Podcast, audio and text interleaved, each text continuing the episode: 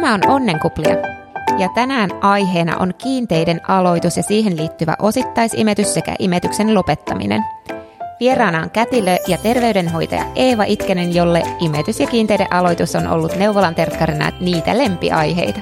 Tervetuloa Eeva. Kiitos Paula. Ja lähdetään sitten suoraan kiinteisiin ja suoralla kysymyksellä, milloin kannattaa aloittaa kiinteät ruuat?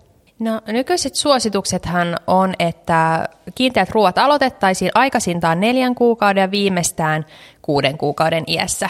Onko sillä ero, milloin aloitetaan, jos vauva on syönyt aiemmin korviketta versus täysimetetty vauva? Joo, kyllä suosituksetkin on, että jos on ihan täysin korviketta saava vauva, niin se olisi lähempänä sitä neljän kuukauden ikää. Ja monet ehkä myös, jos osittais imettää niin, että vauva on saanut sekä korviketta että rintaruokaa, tai jos vauva huomataan neuvolassa, että tarvitsee lisäruokaa yli neljän kuukauden ikäisenä, niin silloin kiinteet ikään kuin tulee korvaamaan sitä korviketta. Eli voi olla, että se korvikkeen määrä vähenee tai sitä ei enää aloiteta siinä kohtaa, vaan mieluummin sit lisätään niitä kiinteitä ruokavalioon.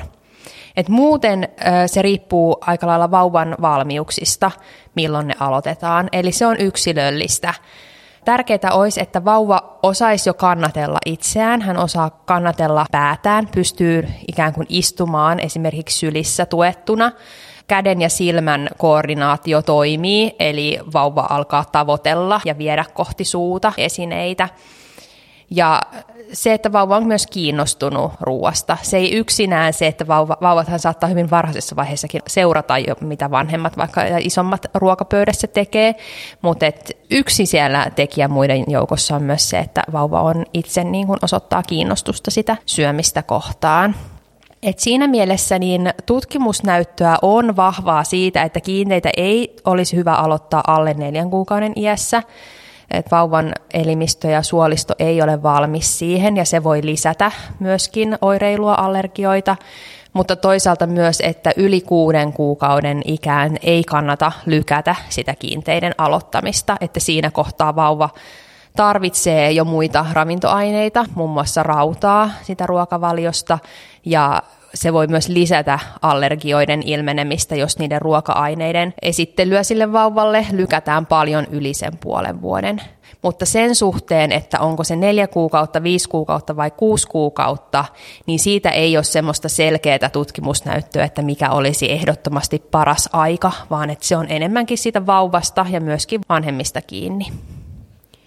Seuraava kysymys olikin siitä, että neljä kuukautta versus kuusi kuukautta kannattaako aloittaa aiemmin allergioiden pelossa, vaikka lapsi kasvaa rintamaidolla hyvin, niin saanko mä tuosta edellisestä vastauksesta, että siitä ei ole mitään tieteellistä näyttöä, että onko ero niihin allergioihin? No, näistä allergioistahan puhutaan paljon, koska aikaisemmin oli semmoinen ajatus tai käsitys, että erityisesti jos on allergiariskiä, niin kannattaisi välttää näitä tavanomaisia niin kuin allergiaa aiheuttavia ruoka-aineita. Ja tämä on osoitettu vääräksi, eli päinvastoin niin vauvalle kannattaa antaa niitä, myöskin niitä allergisoivia ruoka-aineita ja ikään kuin tällä tavalla siedättää vauvaa. Ja siitä on jonkin verran näyttöä myöskin tai tutkimusta, että ne kiinteät kannattaa aloittaa, jos imettää, siis niin silloin kun vauvaa vielä imetetään. Eli jos on suunnitelmissa vaikka lopettaa imetys jo ennen puolen vuoden ikää, niin silloin ne kiinteät kannattaa aloittaa siinä vaiheessa, kun vielä imettää. Eli rintamaito auttaa tavallaan sitä vauvan suolistoa sopeutumaan näihin uusiin ruoka-aineisiin. Mutta että semmoista niin kuin todella yksiselitteistä ohjenuoraa, että kannattaisi esimerkiksi kaikkien aloittaa jo neljän kuukauden iässä, niin semmoista ei ole.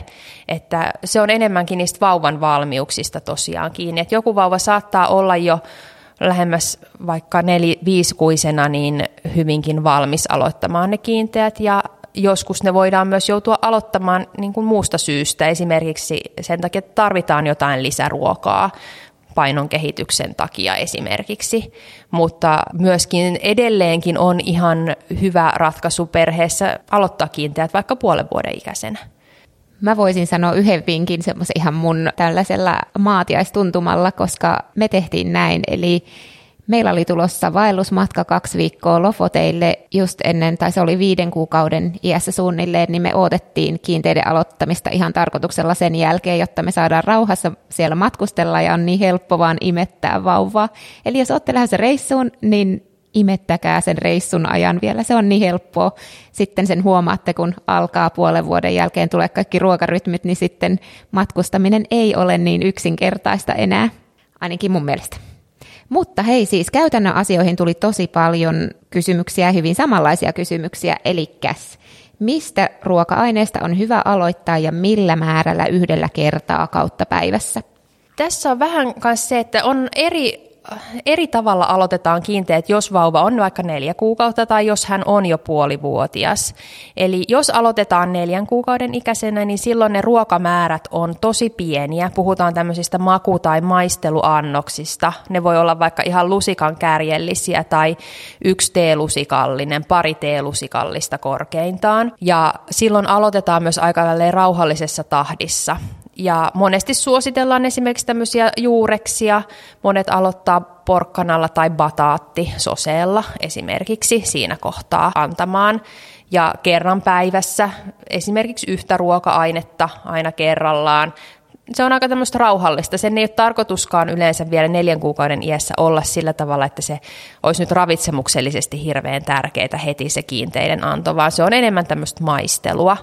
4-6 kuukauden iässä. Mutta sitten taas, jos vauva on jo puolivuotias siinä kohtaa, kun niitä kiinteitä aloitellaan, niin silloin voi aika nopeassa tahdissakin alkaa maistelemaan erilaisia ruokamääriä. Et toki alkuun niiden määrien ei silloinkaan tarvi olla kauhean isoja, mutta et silloin voi hyvin aloittaa vaikka juureksista, mutta vaikka jo saman viikon aikana voi maistella viljoja ja kalaa, lihaa, kanaa, kananmunaa – ei tarvitse sillä tavalla niin kuin tehdä semmoista verkkaista aloitusta yksi ruoka-aine kerrallaan.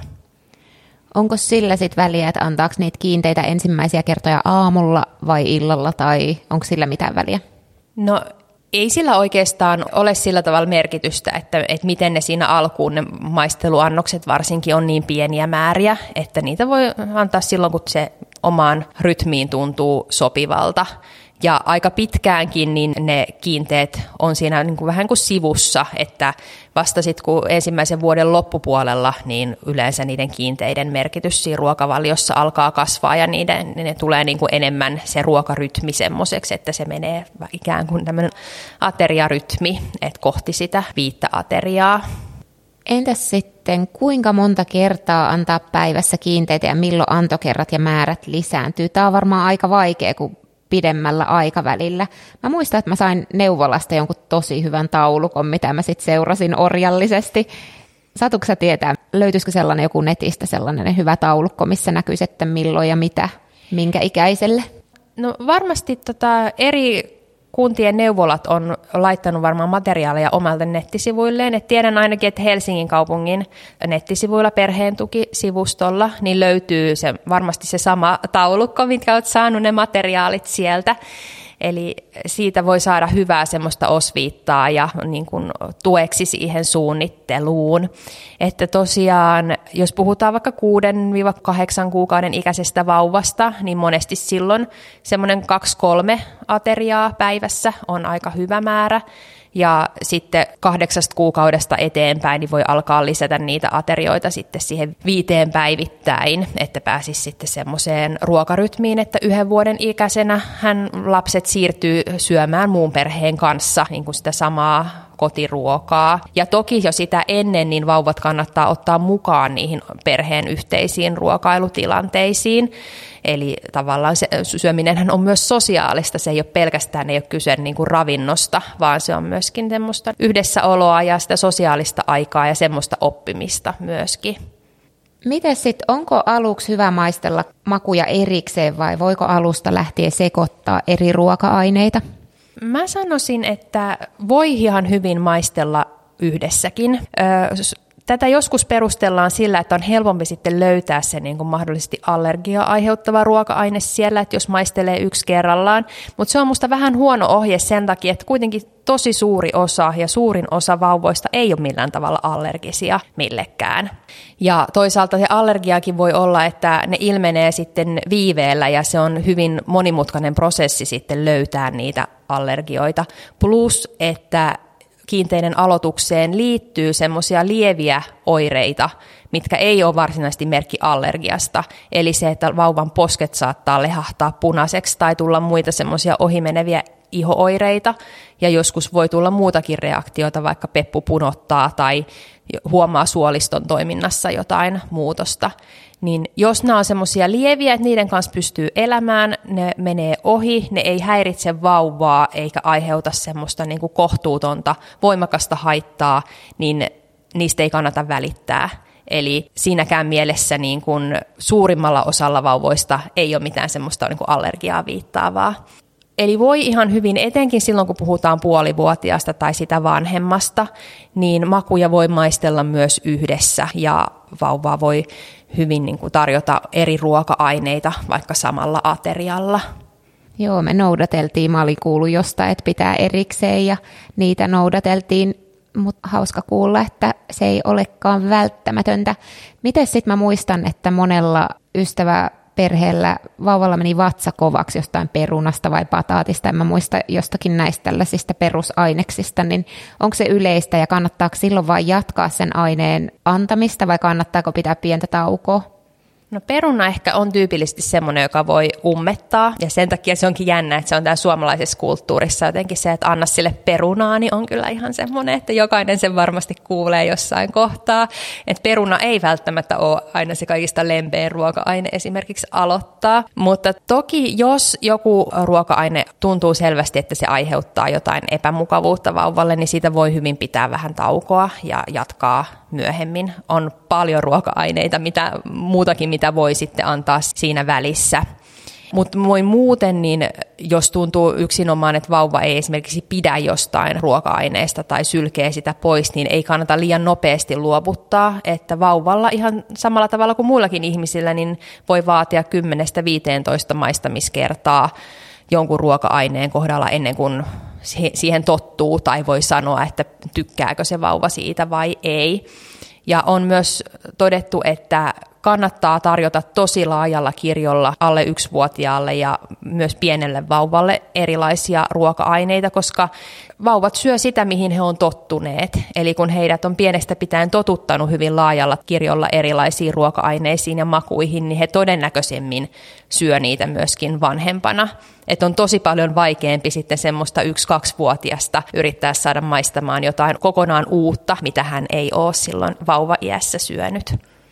Mä otin kyllä itselleni ehkä vähän liikaakin paineita, suoritin just tällaista ruokailua ja sitä, että tein kaikkea mahdollista, sormiruokaa ja linssiä ja papuja ja kaikkea mahdollista, mutta kyllähän aika hyvin kotona syö, mutta ei hän silti kodin ulkopuolella on tosi sellainen, jos on vähänkään uuden näköistä, niin en syö, en suostu edes maistamaan, mutta kotona syö hyvin. Joo, sehän on myös semmoinen vaihe, mikä monille tulee ihan riippumatta siitä, mitä vanhemmat on tehneet tai jättäneet tekemättä. Ja toiset lapset on toki myöskin monipuolisempia ruokailijoita ja toiset on valikoivempia ihan luonnostaankin, että siinä mielessä ruokailu ja stressi sopii tosi huonosti yhteen, että kaikki ohjeet kannattaa sillä seulalla seuloa, että jos tuntuu, että ne omalla kohdalla aiheuttaa vaan lisää stressiä ja kireyttä siihen ruokatilanteeseen, niin sitten heittää vesilintua niillä ohjeilla, vaikka ne muuten voisi ollakin ihan hyviä ohjeita. Hyvä, mutta jatketaan noista peruskysymyksistä, eli kuinka tiheästi kannattaa vaihtaa uuteen makuun? Tätä sä vähän jo vastailitkin, mutta onko vielä jotain lisättävää? No ehkä just, jos vauva on nelikuinen ja haluaa tai on niitä kiinteitä aloittamassa, niin silloin voi edetä ihan hyvin aika rauhallisestikin ja maistella vaikka useamman päivänkin ajan jotain tiettyä makua ja erilaisia kasviksia. Kasviksillahan silloin aloitellaan ja viiden kuukauden iästä voi sitten viljat ja lihat lisätä ruokavalioon. Mutta tosiaan, jos on kyse vanhemmasta vauvasta, niin mä kannustan puolivuotiaana antamaan jo rautapitoisia ruokia aika piankin, että ei lykätä niiden antamista hirveän pitkälle ja samoin kaikkia muitakin ruoka-aineita. Määrin ei tarvitse olla mitään hirveän isoja, että puolivuotias maistelijakin niin voi maistella ihan niin kuin pieniä määriä, mutta et ehkä enemmän niin kuin kantaisin huolta siitä monipuolisuudesta kuin siitä, että kuinka paljon se vauva syö. Tuo oli tosi hyvä vinkki, ainakin minulle uusi. Ja sitten annoskoosta sanoo moni, eli annoskoot hakusessa. Joku sanoi, että neuvolasta ei ollut apua ja sitten on tullut toinen kysymys, että millaiset ruoan annoskoot grammoissa on normaaleja ja esimerkiksi yhdeksän kuukautisille vauvalle. Ja annetaanko lihaa, kalaa, kanaa yksi vai kaksi kertaa päivässä ja kuinka paljon? Eli tällainen, miten paljon pitää antaa, on tosi iso kysymys. Joo, ja onhan se, kun se on ihan uusi juttu kuitenkin, varsinkin ensimmäisen lapsen kohdalla, että, että ruokkia vauvaa, niin kyllähän se mietityttää. Et Valitettavasti tämä on aika semmoinen hankala kysymys vastata, koska vauvat on niin yksilöllisiä, että toiset syö tosi pieniä määriä ja samanikäinen naapurin vauva voi sitten vetää ihan todella isoja määriä ja molemmat kasvaa ihan hienosti. Eli kasvuhan se on viime kädessä sitten se, että jos huolestuttaa, että saako tämä vauva nyt riittävästi ravintoa, niin kannattaa olla yhteydessä neuvolaan ja pyytää vaikka ylimääräistä punnitusaikaa, että seurataan, että se vauvan paino nousee. Et usein, kun puhutaan ihan terveestä vauvasta, niin vauva tarvii paljon vähemmän ruokaa kuin mitä vanhemmat ajattelee, että se tarvii.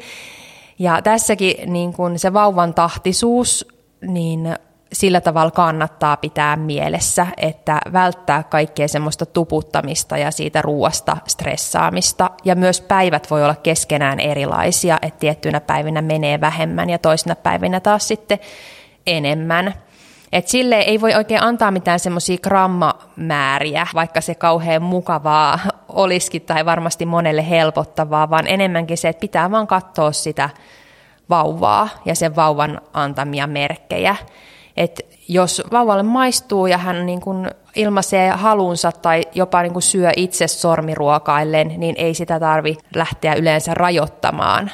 Mutta sitten taas jos vauva kieltäytyy tai ilmaisee selkeästi, että hän ei halua syödä tai on valmis siltä ruokakerralta, niin hyvin poikkeustilanteissa niin mä lähtisin sitten tuputtamaan tai yrittämään lisätä niitä ruokamääriä. Että se vauva kyllä kertoo sen, että miten paljon hän sitä ruokaa tarvii. Ja siihen kannattaa myös luottaa, koska sitäkin on tutkittu, että tavallaan sillä voi olla vaikutuksia ihan myöhäisemmän iänkin ruokailutottumuksiin ja jopa ylipainoon ja tämmöiseen, että vauva saa itse myös säädellä sitä ruokamäärää, eikä niin, että aikuinen tavallaan päättää, että kuinka paljon pitää syödä. Tarvitsi sitä miettiä edes noiden lihan, kalan, kanan suhteen? Mä muistelin, että mä sitä mietin, että annanko mä nyt, kun mä tein jääpalakuutioiksi pakkaseen ja lisäsin aina muuhun ruokaan, niin onko sillä niin kuin merkitystä sit, jos muulla ruoalla ei ole? Tietysti suositellaan, että päivittäin vauvallekin pieniä määriä antaa. Ei se väärin ole antaa, ehkä mä sanoisin, että yksi, kaksi, yksi kaksi kertaa, että ei välttämättä joka päivä kahdella aterialla. Se toinen ateria voi myös olla ihan kasvis ateria, mutta voi myös antaa molemmilla aterioilla vaihdellen. Et nehän on aika pieniä määriä, että puhutaan ehkä yhdestä kahdesta teelusikallisesta vaikka lihaproteiinia per ateria, että mitä. Ja tietysti sitten jos käyttää kaupan valmis soseita, niin niitä kun katsoo, että kuinka paljon siellä tuotesisällössä on vaikka sitä lihaa tai kalaa, niin nehän on aika pieniä määriä, että ei liikaproteiinin saanti ole myöskään tietysti hyväksi vauvalle, että se on ehkä se, mikä siinä ensinnä tulee vastaan. Missä vaiheessa he saisivat syödä sitten mielinmäärin jotain lihaa? No kyllä mä aika pitkälti kuitenkin loppujen lopuksi luottaisin siihen vauvaan myöskin. Että varsinkin sormiruokailuhan on hirveän niin kuin hyvä tapa siinä, että vauva siinä itse säätelee sitä, että miten paljon hän syö. Tai sitten vähän isompi, jos puhutaan jo ihan taaperoikäisestä, niin myöskin se, että he niin kuin itse, itse vanhempi päättää sen, että mitä hän laittaa tarjolle ja vauva tai lapsi päättää se, että miten paljon hän siitä syö. Sormiruokailu olikin seuraava kysymys, eli mistä tietää, että vauva on valmis sormiruokailuun? Siitä, kun hän tavoittelee ruokapalaa, ottaa sen käteen ja vie suuhun.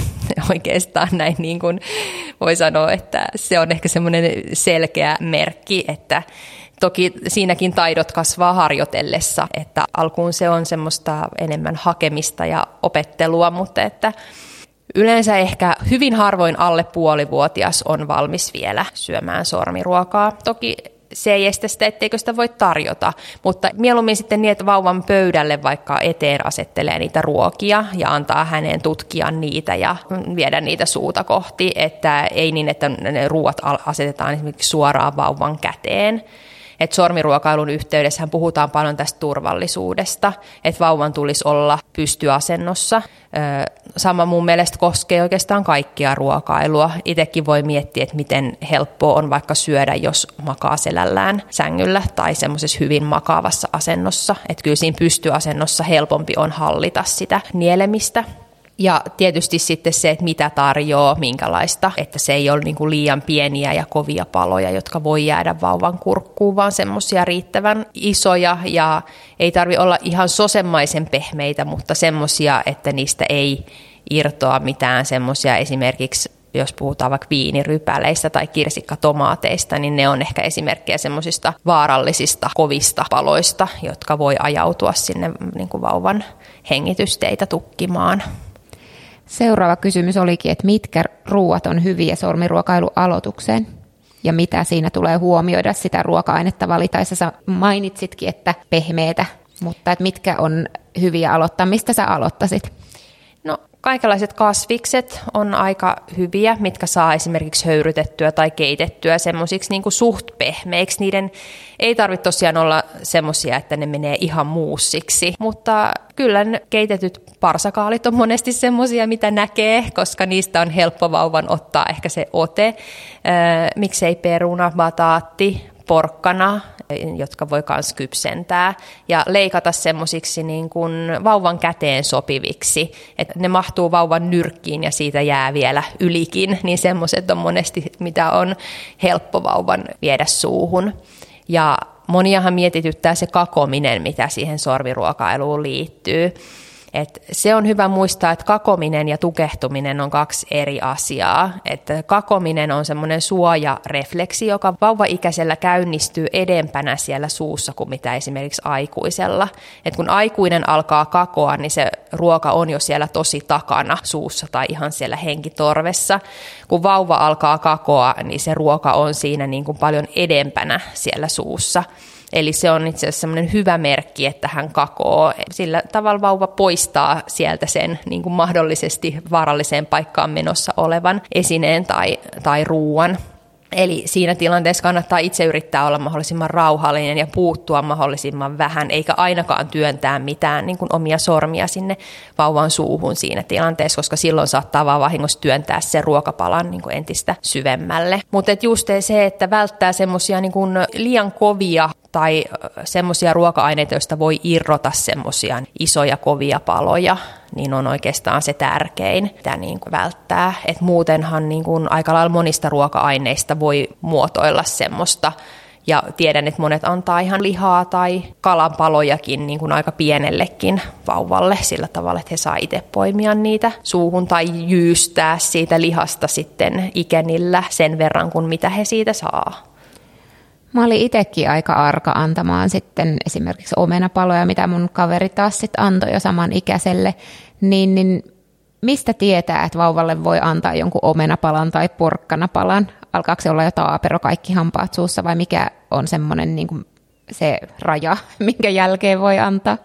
Kyllä mä sanoisin, että voi antaa silloin, kun vauva niin kuin selkeästi on valmis ylipäänsä aloittaa sen sormiruokailun, että hän tosiaan pystyy pysymään pystyasennossa itse tai kevyesti tuettuna ja viemään sitä ruokaa suuhun, niin no omena on myöskin semmoista, että kyllähän vauva siitä saa jäydettyä sitä pienemmäksi siellä suussa, eikä siitä semmoisia niin, niin kovia paloja irtoa, että kyllä se siellä suussa pehmenee. Että kyllä mä omenaa tiedän, että monet antaa. Ehkä silloin, jos se itseä kovasti huolestuttaa ja aiheuttaa itselle stressiä, niin silloin kannattaa välttää, koska sitten vauvakin aistii siinä ruokatilanteessa sen stressin.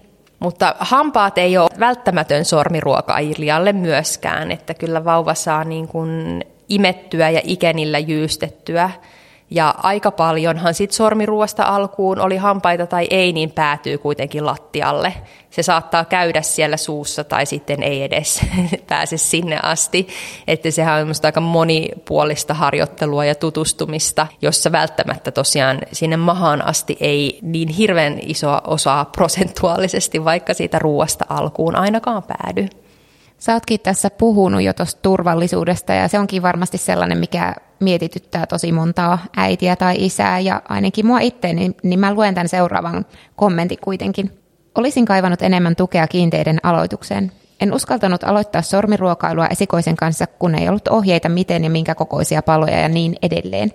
Pelkäsin, että hän tukehtuu. Nyt hän on puolitoista vuotias eikä edelleenkään syö itse ja ruoka on sauvasekoittimella survattu, kun ei osaa itse pureskella vieläkään. Eli mä uskon, että tuossa on elementtejä, jotka koskee monia, niin olisiko sulla vielä jotain lisättävää tähän huoleen ja pelkoon sen sormiruokailun osalta? Kyllä mä sanoisin, että tietysti itseään kannattaa siinä mielessä kuunnella, että ei asettaa itseään epämiellyttäviin tilanteisiin niin, että siitä ruokailusta tulee kauhean stressaavaa sen takia, että jotain vaan kuuluu tehdä tietyllä tavalla. Mutta toisaalta sitten tota, sormiruokailu on kyllä semmoinen, mitä mistä on apua moneen semmoiseen syömiseen pulmaan, että jos vauvalle ei tunnu kelpaavan tai hän ei hyväksy ruokia tai kiinteiden aloittaminen on esimerkiksi vaikeaa, niin se, että sormiruokaillessa vauva saa itse säännellä sitä, että mitä sinne suuhun menee, niin se on monesti semmoinen, mikä kyllä auttaa niihin syömispulmiin. Ja se vaatii aika paljon kärsivällisyyttä toki vanhemmilta, mutta että kyllä mä sanoisin, että sitä kannattaa minkä ikäisen tahansa vauvan tai taaperonkin kanssa niin, niin lähtee lisäämään kuitenkin. Ja sitä voi aloittaa tosiaan semmoisilla, mitkä itsestä tuntuu turvallisimmilta. Että kyllä mä ehkä niitä erilaisia kasviksia ja juureksia, banaania, tämmöistä niin kuin hedelmää, niin nehän on, on semmoista, mitkä tavallaan ikään kuin melkein sulaa suussa, niin niissä, jos se tukehtumisriski huolestuttaa tai pelottaa itseään, niin niissä se kuitenkin on kaikista vähäisin ja pitää mielessä sitten sen kakomisen, että se on luonnollista fysiologista, eikä kun merkki siitä, että vauva olisi tukehtumassa, niin siihenkin voi itseään siedättää. Mä sanoisin, tuli mieleen, että mua ainakin helpotti alkuun, aina kun aloitettiin sormiruokailu, niin mun mies oli paikalla, eli mua olisi itteeni jännittänyt liian paljon, että jos olisi tullut sellainen tilanne, että hän olisi ruvennut kakomaan tai tukehtumaan, kun taas mä uskon, että mun mies olisi toiminut tosi hyvin sellaisessa tilanteessa, niin me tehtiin se sille yhtä aikaa, että mä en itsekseen uskaltanut aloittaa. Joo, se onkin ihan hyvä vinkki. Ja toki sitten myöskin ei se ole mitenkään myöskään liiottelua, että käy vaikka netistä tutkimassa ja katsomassa lasten ensiapuun liittyviä videoita, että se voi tuoda myös turvallisuutta, että tietää sitten, että miten toimia sitten semmoisessa tilanteessa, jos se lapsi vaikka sitten ei pystykään kakomalla poistamaan sitä, tai sitten tämähän tulee joka perheessä siinä vaiheessa, kun lapset alkaa liikkua, niin toki me siivotaan ja katsotaan, ettei mitään pieniä asioita ole vauvojen vanhempien ulottuvilla, mutta että kuka tahansa vauva saattaa jotain muuta kuin ruokaakin niin työntää sinne suuhunsa, että on hyvä osata jokaisen vanhemman toimia semmoisessa tilanteessa. Hyvä, mutta lisätään jotain tähän sopivaa linkkiä myös sinne Onnenkuplia-sivuille, niin voi käydä katsomassa. Ja palataan niihin lihoihin, eli puhuttiin, että miten paljon antaa lihaa, mutta miten ne lihat kannattaa valmistaa? Myöskin, että jos soseet onnistuu, niin miten sitten liha kannattaa, että se ei ole liian sellaista, kun mä ainakin ajattelisin, että liha palaan, se vauva tukehtuu, kun hän alkaa syödä sitä, niin miten siitä kannattaa valmistaa, että vauva ei varmasti tukehdu siihen.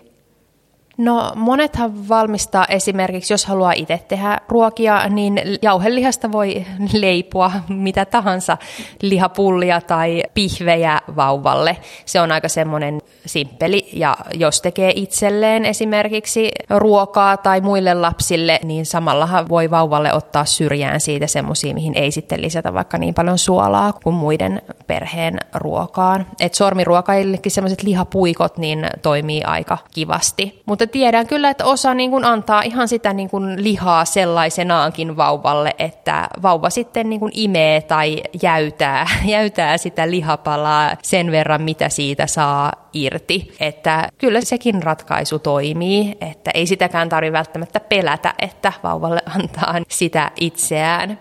Et sillä noin yleisesti hän suositellaan, että vauvalle ennemminkin niin kuin ei paistettaisi ruokaa, vaan keitetään, höyrytetään tai valmistetaan uunissa, mutta mielikuvitus on vaan rajana ja aika hyvin hän löytyy nyt niin kuin keittokirjoja myöskin vauvoille, että missä voi hakea lisää ideoita sormiruokailuun tai sitten muuten tämmöisiin, miten niin kuin aikuisten perheen ruuista voi muokata vauva-ikäiselle sopivia ruokia. Me muuten itse tehtiin sillä, että vaikka vauva söi samaa lihaa kuin me, mutta me leikattiin niistä niin pieniä palasia, että se ei voi niihin tukehtua. Ja nehän on aika hyviä sellaisia pinsettiotteen harjoitteluunkin, sellaiset mini-lihapalat. On, että varsinkin kun vauva alkaa olla semmoinen kahdeksan kuukautta ja siitä yli, niin sehän laajentaa sormiruokailun mahdollisuuksia paljon, kun pystyy tarttumaan jo muutenkin kuin kämmenotteella. Eli just treenata pinsettiotetta kaikilla tämmöisillä vähän niin kuin pienemmillä syötävillä, niin se helpottaa myös monesti niitä ruokailuja. Entäs sitten sellainen, kun monet vauvat hän syö kerran tai mahdollisesti kaksi kertaa päivässä puuroa ja Täällä on vauva, joka ei suostu syömään puuroa. Millä sen voisi korvata? Sitten tietysti voi miettiä, että mitä muita niin kuin, muotoja olisi niitä viljoja tarjota. Että ensinnäkin mä tietysti sanon sen, että kannattaa kokeilla vaan sinnikkäästi ja säännöllisesti aina uudestaan ja uudestaan myöskin niitä puuroja. Vaikka ne ei uppoaisikaan, niin ne saattaa jossain kohtaa alkaa upota, että ei, ei luovuta liian herkästi. Mutta toki on vauvoja, jotka voi olla hyvin siinä voimakkaasti sitä mieltä, että joku tietty ruoka ei vaan, ei vaan mene alas. Jos on tämmöinen, että itse kokkailee ja leipoo, niin vauvallehan voi toki sormiruokailtavaksi niin leipoa aika lailla mitä tahansa viljasta, mitä kenelle tahansa muutakin. Leipiä tai siitä puurostakin voi vaikka uunissa paistaa niin kuin pihvejä tai mitä semmoisia niin leipesiä haluaa tehdä. Et siinäkin mielikuvitusta voi käyttää monella tavalla. Sitten on tietysti valmis soseita, muitakin erilaisia hedelmäpuuroja tai muuta, missä näitä viljoja on ilman, että ne, on ihan, ne ei ole kuitenkaan ihan niin kuin puuroja. Että voi kokeilla, että, että hedelmäsoseen sijasta niin tarjoakin sitten semmoista sosetta, jossa on sitä hedelmää ja viljaa sitten sen sijasta, että uppoisiko ne sitten paremmin esimerkiksi. Tässä muistinkin, kun sä vastailit, että meillä tuli samanlainen tilanne vasta, että meidän vauva kieltäytyi jossain vaiheessa syömässä puuroa ja mä sitten rupesin tekemään siitä Marjut Ollilan simppeliä sormiruokailua, siitä on kirja ja sitten ihan googlaamalla netistä löytyy, niin oli jotain mikromuffinseja ja just niitä puurolättysiä, missä oli puuroa ja vähän laitettiin jotain omenaa tai porkkanaa sinne sekaan ja sitten uuni ja sitten meidän vauva söi niitä sen puuron sijasta silloin, kun puuro ei kelvannut jossain vaiheessa eli se kandee googlata. Entäs sitten, onko normaalia, että vauva puklaa ruokaa vielä yksi tunti ruokailun jälkeen, vai voiko se olla merkki allergiasta? Ja millaisia oireita esimerkiksi muna- tai maitoallergiasta yleensä tulee? Allergiat on semmoinen aika kinkkinen juttu välillä tunnistaa, koska ne voi aiheuttaa hyvin niin kuin moninaisiakin oireita. Et ehkä näin päätyypillisesti niin ihooireita, semmoista voimakasta ihottumaa eri puolille kehoa, tai sitten suolistooireita, mikä voi olla sitten hyvinkin vaikeitakin itkusuutta tai vatsan toimintaan liittyvää tai semmoista niin kuin yleistä huonovointisuutta sinne niin kuin vauvalle. Et siinä mä sanoisin, että se oireiden voimakkuus ratkaisee, ei niinkään mikään ihan yksittäinen oire. Et jos ne oireet on semmoisia, että ne niin kuin merkittävästi häiritsee sitä elämää vauvan kanssa ja aiheuttaa semmoista niin kuin todella pahaa oloa jatkuvasti sille vauvalle, niin silloin niitä kannattaa lähteä ehdottomasti selvittämään ja seuraamaan. Mutta sen sijaan niin kun joku yksittäinen pulauttelu, vaikka se olisi säännöllistäkin jos ei se vauvaa haittaa, niin en mä lähtisi siihen sen kummemmin sit kiinnittämään huomiota, koska pulautteluhan on vauvalle hirveän tyypillistä. Ja se, varsinkin jos puhutaan imetetystä vauvasta vielä kaiken lisäksi, niin se rintamaitoa, maidon pulauttelu, niin ei ole vauvalle mitenkään välttämättä edes mitenkään vaarallista. Että se on sitten, jos siitä tulee semmoinen niin kuin oire, että se todella aiheuttaa vauvalle kipua ja muuta ikävää, niin sitten lähtee sitä enemmänkin selvittelemään, että mikä sitä aiheuttaa ja miten sitä oireita sitten voisi helpottaa mahdollisesti sen ruokavalionkin avulla. Hyvä. Ja sitten mennään imetykseen kiinteiden aloittamisen jälkeen ja ohessa, niin jos jatkaa imetystä kiinteiden lisäksi, niin kumpi ensin, sose vai rintamaito? Tämä on vähän tämmöinen muna vai kana kysymys, että varmasti löytyy monenlaisia vastauksia. Yleisohje on se, että silloin kun aloitetaan kiinteitä ja mitä pienemmästä vauvasta on kyse, niin ensin on se rintamaito ja sen päälle vasta sitten ne soseet. Et ajatus on se, että se rintamaito on sitä pääravintoa ja suojellaan myöskin sitä imetystä sillä, että ne kiinteet ei lähde niin kuin viemään liikaa tilaa siltä imetykseltä sitten kun puhutaan isommasta vauvasta, tai jos tuntuu, että yli puolivuotiaalla, niin ne kiinteet ei kerta kaikkiaan maistu ollenkaan sen jälkeen, kun vauva on syönyt mahan täyteen maitoa, niin silloin voi myös kokeilla toisinpäin ihan hyvin, että antaakin ensin niitä kiinteitä ja sitten rintamaitoa päälle. Ja tämähän on semmoinen, että tässä voi mennä vähän edes ja takaisin myöskin, että jos huomaa, että se imetys alkaakin vähentyä nopeammin ja enemmän kuin mitä oli tarkoitus tai tavoite itsellä, niin sitten vähän peruuttaa niiden kiinteiden kanssa, että antaakin vaikka vähän vähemmän kiinteitä ja sitten enemmän sitä imetystä tai antaakin ne kiinteet vasta sen imetyksen jälkeen. Joo, meillä tämä oli huopaamista ja tämä oli taas sellainen, mitä mä kirjoittelin tuolla somessa, että mä itse stressasin sitä, että ohjeistuksen mukaan kiinteiden aloituksen aikaa vauvan tulisi ensin imään maitoa ja sen jälkeen kiinteitä. Ja sitten just jonkun ajan päästä ensin kiinteät ja sitten imetys, mutta pian sen kiinteiden aloitusten jälkeen kun ne annosmäärät vähänkin kasvoi, niin jos mä annoin vauva imee ensin, niin hän ei niin kuin suostunut yhtään laittamaan kiinteitä suuhun. Ja jos mä annoin kiinteitä, niin hän ei imennyt yhtään maitoa. Ja samaan aikaan mulla oli tosi fiksaantunut olo, että vauvan pitää imeä sinne ainakin vuoteen asti.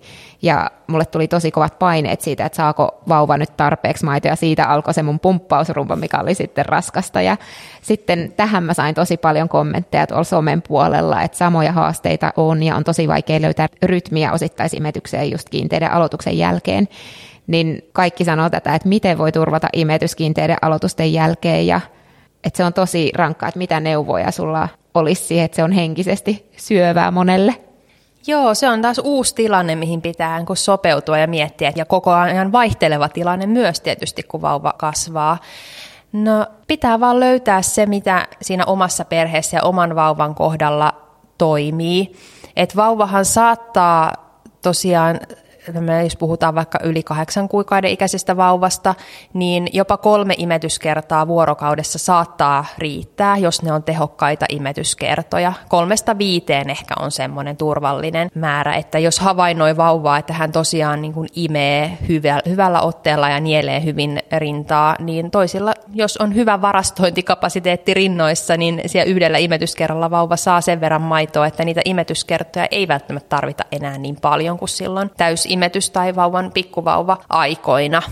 Että siinä mielessä niin ne, se voi riittää, mutta toki siinä on aina myöskin se riski, että joskus se imetys saattaa vähentyä enemmän kuin mitä olisi se oma toive ja lakata sitten vaikka kokonaan ikään kuin etuajassa siihen, mikä ne omat toiveet se imetyksen keston suhteen olisi ollut.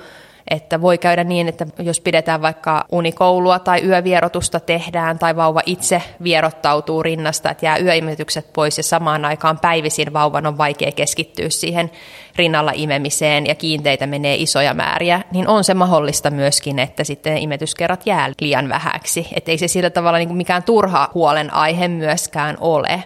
että se mitä voi tietysti tehdä, niin vaikka kovasti puhutaan siitä, että on säännölliset ruoka-ajat ja se viisi kertaa päivässä, niin ei se ole mikään semmoinen ehdoton, että hyvin voi sitä myös jakaa sillä tavalla, että, ja monet perheet tekeekin niin, että antaa kiinteitä ja siitä vaikka sitten puoli tuntia menee ja huomaa, että sitten vauva huolii sen rinnan tai toisinpäin.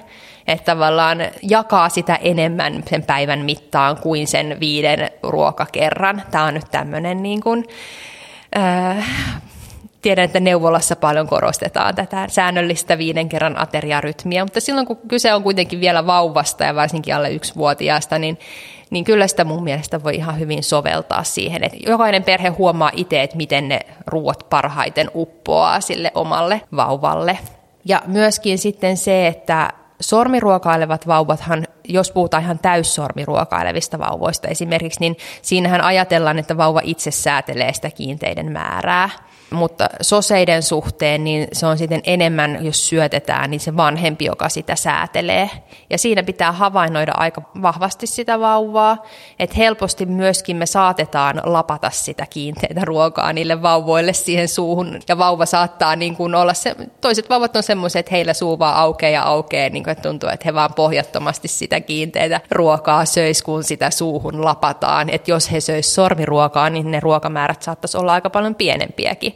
Et sitäkin voi vähän kokeilla säännellä, että, että niitä kiinteitä voi antaa vähän vähemmän määrää ja kokeilla, että jos se vaikuttaa siihen sitten, että sitä maitoa, rintamaitoa menee sitten enemmän. Ja tehdä vähän semmoisia omia kokeita myöskin, että isommat vauvat yli puolivuotiaat niin sietää aika hyvin monesti sitä, että vähän testailee sitäkin, että miten niitä ruokia annetaan, että ei, se ei ole niin vakavaa, jos välillä joinain päivänä vaikka syödäänkin vähän vähemmän ja toisina sitten enemmän.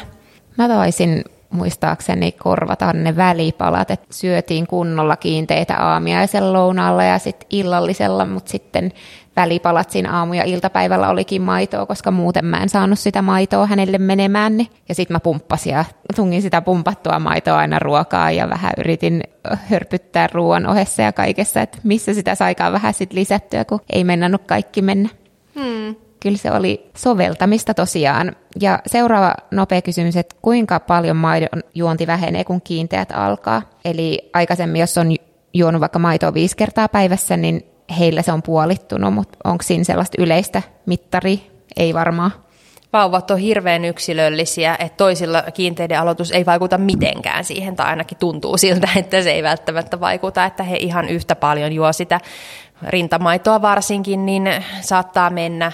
Ja toisilla tosiaan se vaikutus voi olla isompikin, että mitä mä sanoin aikaisemminkin, että voi olla, että kolmella imetyske- tehokkaalla imetyskerralla vauva jo saa sen riittävän määrän ravintoa. Että jos puhutaan korvikeruokituista vauvoista, niin ää, monestihan alle puolivuotiaalla vauvalla voi mennä reippaasti vähän yli litrakin vuorokaudessa korviketta ja se laskee siitä sitten aika merkittävästikin, että kahdeksan kuukauden ikäinen vauva syö korvikemaitoa kuudesta kahdeksaan desiä vuorokaudessa. Että se kiinteät ottaa siitä sitten sen oman osuutensa sitten, että rintamaidon suhteenhan ei ole tarpeenkaan tehdä samanlaisia niin kuin tietää tarkasti, että kuinka paljon sitä menee eikä ole mahdollistakaan, eikä se välttämättä noudata samaa kaavaa, mutta ehkä antaa vähän osviittaa siitä, että kyllä se rintamaidonkin määrä siinä kuitenkin sitä ensimmäisen vuoden loppua kohteen, kohteen niin sitten vähän se laskee. Hyvä. Sitten lähdetään puhumaan hieman imetyksen lopettamisesta ja yöimetyksen lopettamisesta. Eli tuosta yöimetyksestä tuli jonkun verran kysymyksiä siihen lopettamisesta. Eli on sellaisia, joilla on ruokarytmi kiepsahtanut yöpainotteiseksi ja kysyy, että miten yöimetyksestä luovutaan, jotta sitten niitä kiinteitä ruokia maitoa menisi paremmin. Ja sitten on kysymys, että mistä tietää, että yösyöttöjä ei enää tarvitse ja miten niitä olisi hyvä vähentää, mitkä on parhaat vinkit yöimetyksen lopettamiseen, eli samankaltaisia kysymyksiä tähän liittyen. Yleisohjeena yli puolivuotiaalla, jos kiinteitä ruokia menee hyvin jo päivän mittaan, usein ehkä puhutaan sitten siitä jo neljästä, viidestä ateriasta ja vauva imee hyvin päiväsaikaan, niin voi ajatella, että vauva sen riittävän ravinnon saa päiväsaikaan, että hän ei ravitsemuksellisesti enää niitä yösyöttöjä tarvitse. Sehän ei tietysti tarkoita sitä, etteikö vauvalla olisi, voisi olla jotain muita syitä herätä yöllä tai kehitykseen liittyen tai sitten ihan tämmöiseen yövanhemmuuteen, hoivan tarpeeseen, läheisyyden tarpeeseen liittyen. Vauvat saattaa herätä öisin riippumatta siitä, että syökö he yöllä vai ei.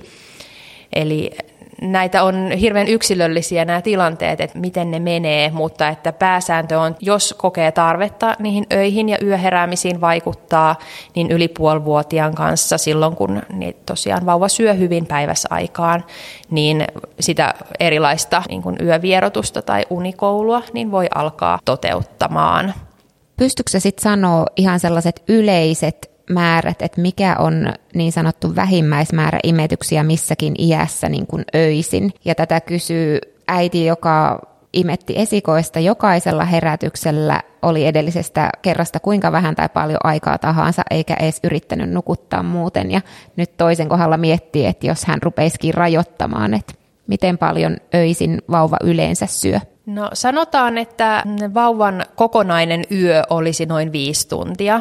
Eli sen verran pitäisi, pitäisi pystyä nukkumaan, jos näin nyt sanotaan, sanotaanko näin, että se olisi semmoinen niin kuin yöuni, että jos vauva herää sitä tiheämmin, ja puhutaan nyt puolivuotiaista, niin äh, silloin siellä taustalla on varmasti jotain muuta kuin ihan niin kuin puhtaasti nälkä siinä heräämisessä. Siis sanoit sä, että viisi tuntia puolen vuoden jälkeen pitäisi vauvan pystyä nukkumaan ilman ruokaa öisin? Suurin osa vauvoista niin kuin tähän kyllä pystyy tosiaan ne yöheräilyt on semmoinen vähän mutkikas asia, koska siellä harvoin taustalla on mitään yhtä selittävää syytä, että se voi olla niin kuin yhdistelmä monia asioita, mitkä siellä herättää.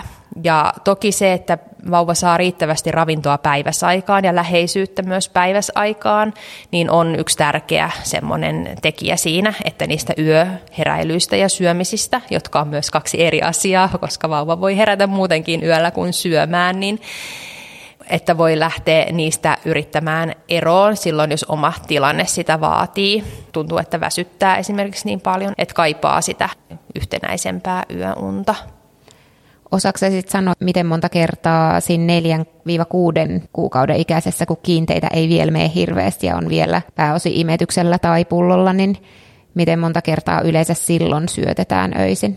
No se on hirveän iso se vaihtelu, että mitä on että toiset saattaa nukkua yöt läpeensä, mutta tyypillisesti ehkä neljän kuukauden ikäisenä tulee semmoinen vaihe, että hereillään tiheämmin. Ja suurin osa vauvoista useamman kerran kuitenkin yössä silloin vielä herää. Et kyllä mä sanoisin, että riippumatta vauvan iästä, että jos se yöheräily on semmoista, että se on jatkuu pidemmän aikaa ja kuormittaa sitä vanhempaa tosi voimakkaasti. Et tuntuu, että se verottaa sitä päiväsaikaista jaksamista ja sehän on jokaisella hirveän yksilöllinen myöskin se, että missä se raja menee. Ja toisilla voi olla tiedän monia, jotka on sanonut myöskin, että he oikeastaan nukkuu ihan hyvin sillä tavalla, että vauva saattaa syödä X määrän kertaa yön aikana, mutta he ei itse siihen välttämättä edes havahdu, vaan vauva vaan ruokailee niin ei tarvitse muuttaa semmoista, mikä ei ole rikki. Mutta jos kokee, että ne heräilyt itseen vaikuttaa negatiivisesti, niin silloin riippumatta siitä määrästä, niin kannattaa hakea apua. Entäs sitten imetyksen lopetus? Eli jos imetys ei ole lapsilähtöistä, niin miten imetys lopetetaan ja onko eroa, jos vauva on kuusi kuukautta, vuosi, puolitoista vuotta? No siihen kannattaa varata aikaa, että yleensä ei ole suositeltavaa, mutta kun ihan äärimmäisessä hädässä lopettaa niin kuin seinään.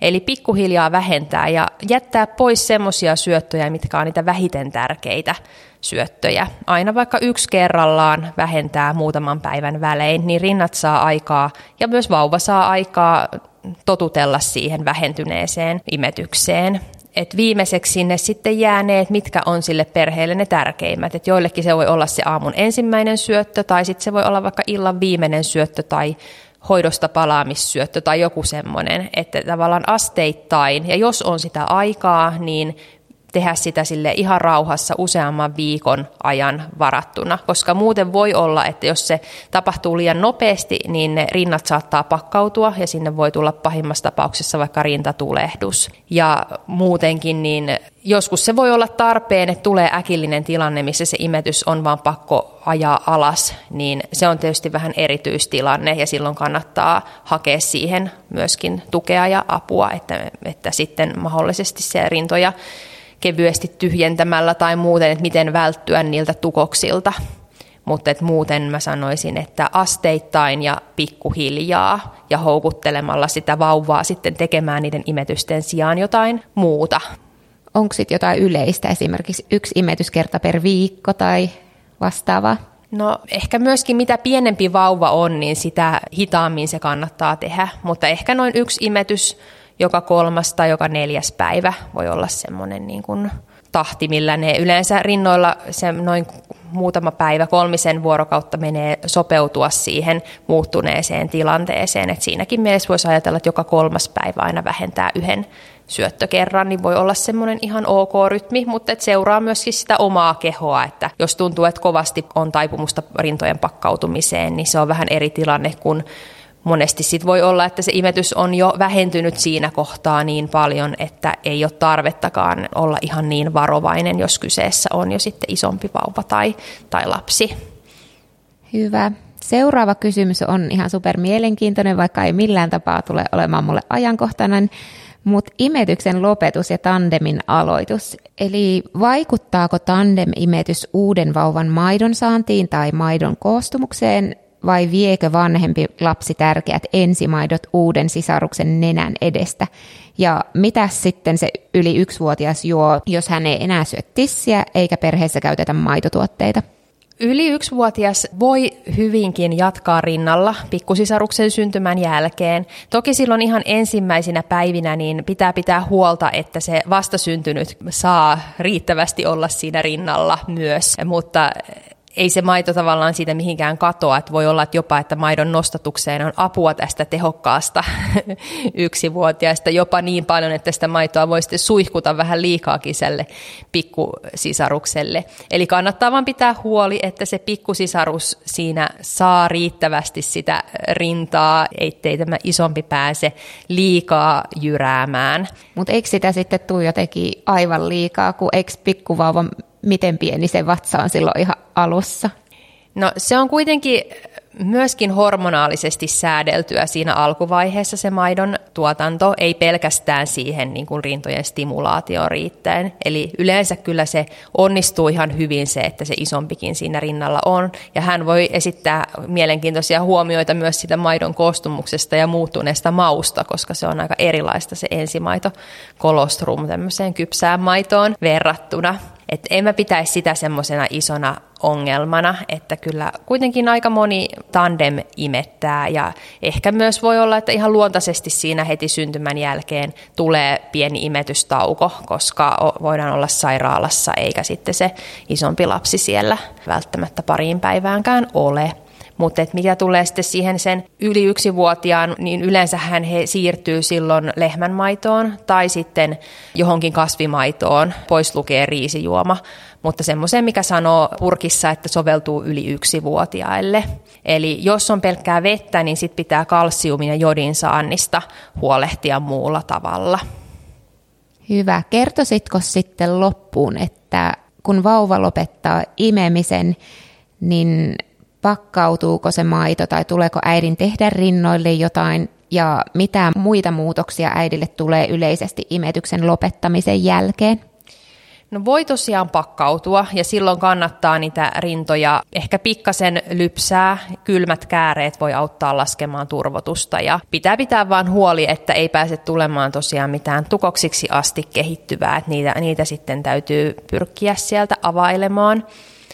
Muuten imetyksen lopettamiseen voi liittyä aikamoinen hormonimyrsky ja ehkä myös vähän tämmöistä niin kuin mielialavaihteluita, myöskin aika voimakkaitakin toiset saattaa kokea, että siitä on hyvä olla tietoinen, että ne voi useita viikkojakin jatkua siinä imetyksen vähentymisen ja sen loppumisen myötä. Että se on kuitenkin iso, iso muutos myöskin ihan niin kuin hormonaalisesti ja toki monella siihen voi liittyä myös niin kuin psykologisesti semmoista tietynlaista luopumista, vaikka se olisi kuinka ollut toivottukin vaihe se, että se imetys päättyy.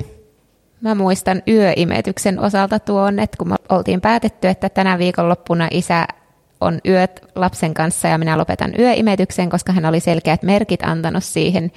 Ja sitten kun mä viimeisen kerran imetin siellä illalla ja musta, tai yöllä keskellä yötä ja musta tuntui, että en mä halua tätä lopettaa, vaikka oikeastihan mä nyt halusin, mutta se oli vaan niin ihana, kun se siinä söi siinä rinnalla viimeistä kertaa ja kun sen tiesi, että se on se viimeinen kerta.